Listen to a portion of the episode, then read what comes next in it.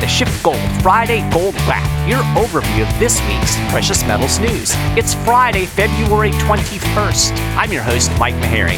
Thanks for tuning in.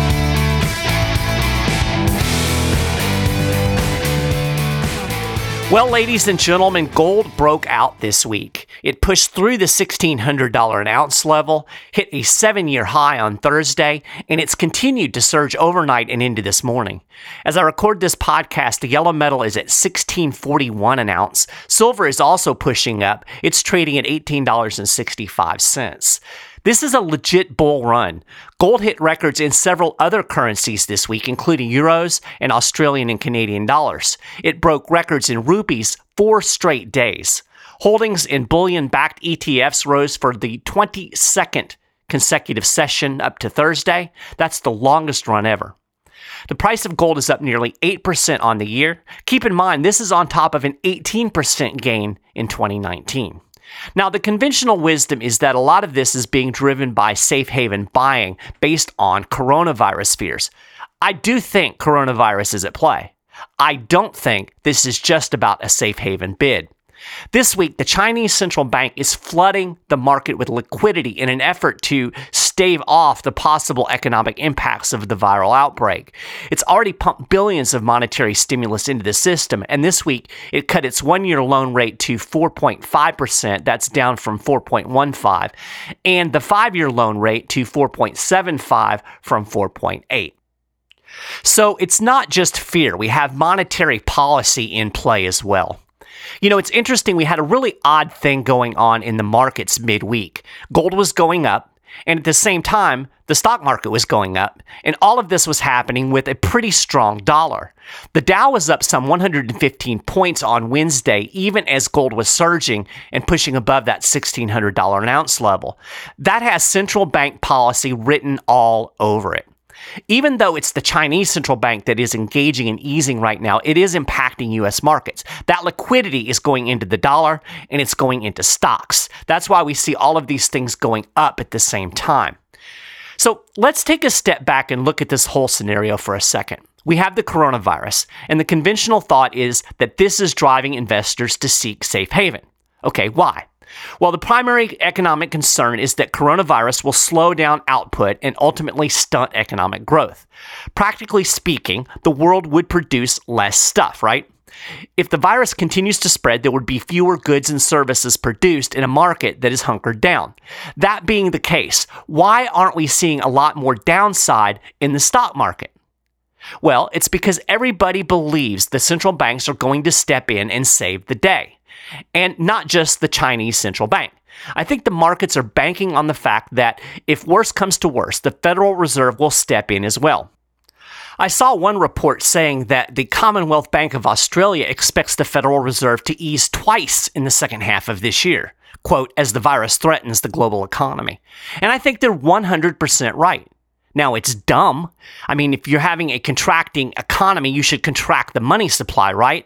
But that's not how central bankers roll. As Peter Schiff put it, when the economy is good, central banks print money, and when the economy goes bad, it prints even more money. Peter talked about this in his podcast this week, and he asked a really good question. Why would the Federal Reserve respond, or any central bank, why would they respond to a contracting economy by printing money? How does printing money solve that problem? As Peter said, it doesn't. And in fact, it actually exacerbates it. But you know, everybody looks at central bankers as if they've got the solution to every problem. They don't. They don't have a magic wand. They just have a printing press. And all that creates is inflation. Now, sometimes the illusion inflation creates can look like a magic wand. Printing money can paper over problems, pun intended, but none of this is going to fundamentally fix the economy. It's just going to pump more air into the bubbles. Now, Peter Schiff and I aren't the only people noting that all of this ultimately points back to central banks. I read a report on the Advisor Perspectives website that pointed out that gold has been outperforming the S&P 500 since about 2018. Let me just read what the report said. Keep in mind, this is from a pretty mainstream investing website. What changed in 2018? To start this trend of gold's positive nominal and relative performance.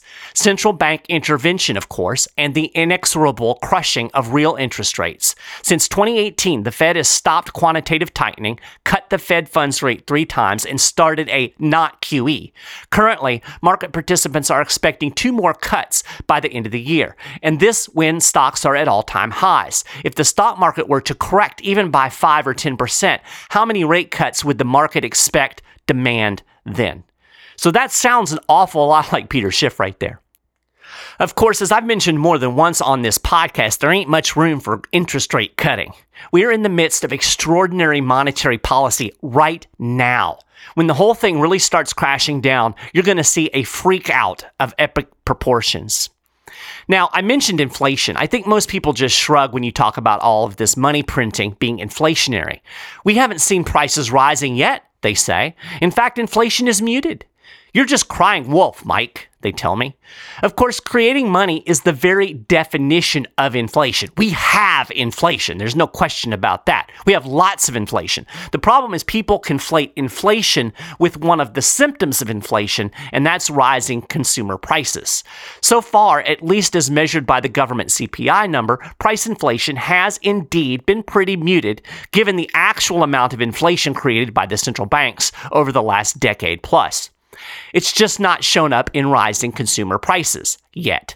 Instead, we've seen significant asset price inflation. It's primarily in the stock market, of course, but real estate prices have pushed into bubble territory. Auto prices have been inflated thanks to loose lending.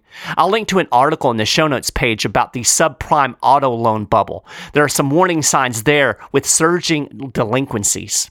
And then there are the strange asset bubbles that are out there that you don't really hear about in the mainstream press, like art. There's actually an art bubble. The bottom line is there is inflation. There's asset inflation right now. And the fact of the matter is there is consumer price inflation as well. I mean, I think anybody that ever goes to the store on a regular basis knows this. Certainly anybody who has had any kind of major health issues knows this. People paying rent know this. Do you know that one in four renters are paying more than half their income in housing? We intuitively sense that our dollars don't go as far as they used to, no matter what the Fed or the CPI tells us. But here's the dirty little secret some measures of consumer price inflation do tell us. The Cleveland Fed calculates what is called median CPI. Now, this is a number you don't really hear reported in the press, and the Fed certainly doesn't reference it. But by this measure, price inflation is running hot. Median CPI takes the standard CPI number and removes the extreme price increases and decreases that reveal underlying inflation trends. An article in Wolf Street explained how this median CPI works. Basically, there are extremes at both ends of the spectrum, often brought about by temporary factors. These skew CPI and make it very volatile where it jumps up and down.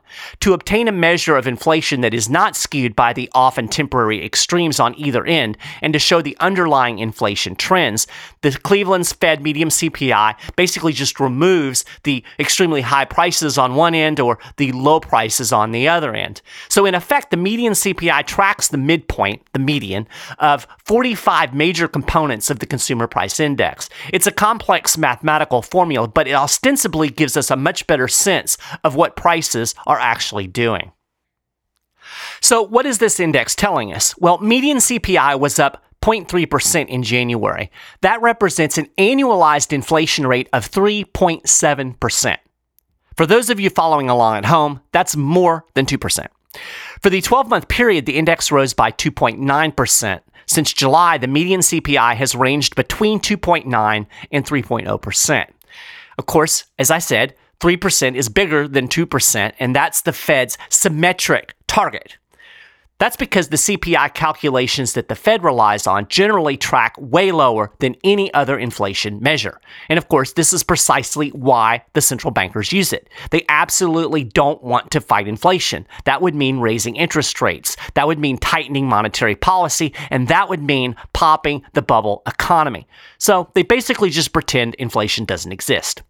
As Peter Schiff pointed out recently, the Fed needs to hold interest rates low to prop up the bubble economy, and it lacks the tools to aggressively fight inflation. He said, quote, the last thing the Fed wants to do is have to fight inflation because it can't. The way the Fed is able to justify keeping interest rates as low as they are is by claiming there is no inflation, claiming that we're below 2%.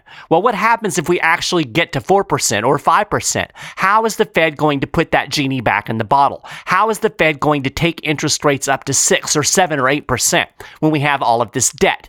They would force the US government into default.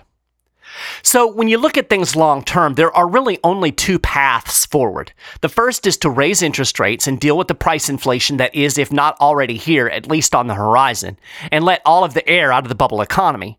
Or the Fed can keep pumping air into the bubbles with more rate cuts and QE. But at some point, that's certainly going to tank the dollar. Those are the options. Look, I'm astounded that the world central banks have been able to keep this Jenga tower standing for this long.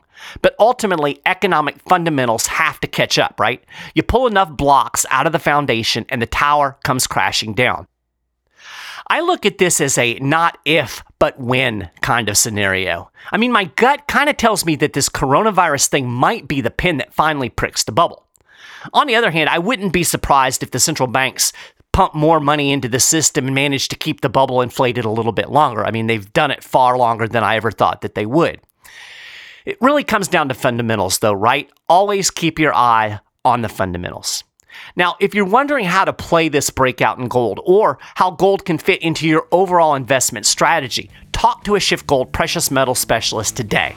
You can call them at 1 888 Gold 160 or you can shoot them an email at info at schiffgold.com. They can get into a lot more detail about what's going on in the precious metals markets and the broader economy and how it may impact your savings and wealth.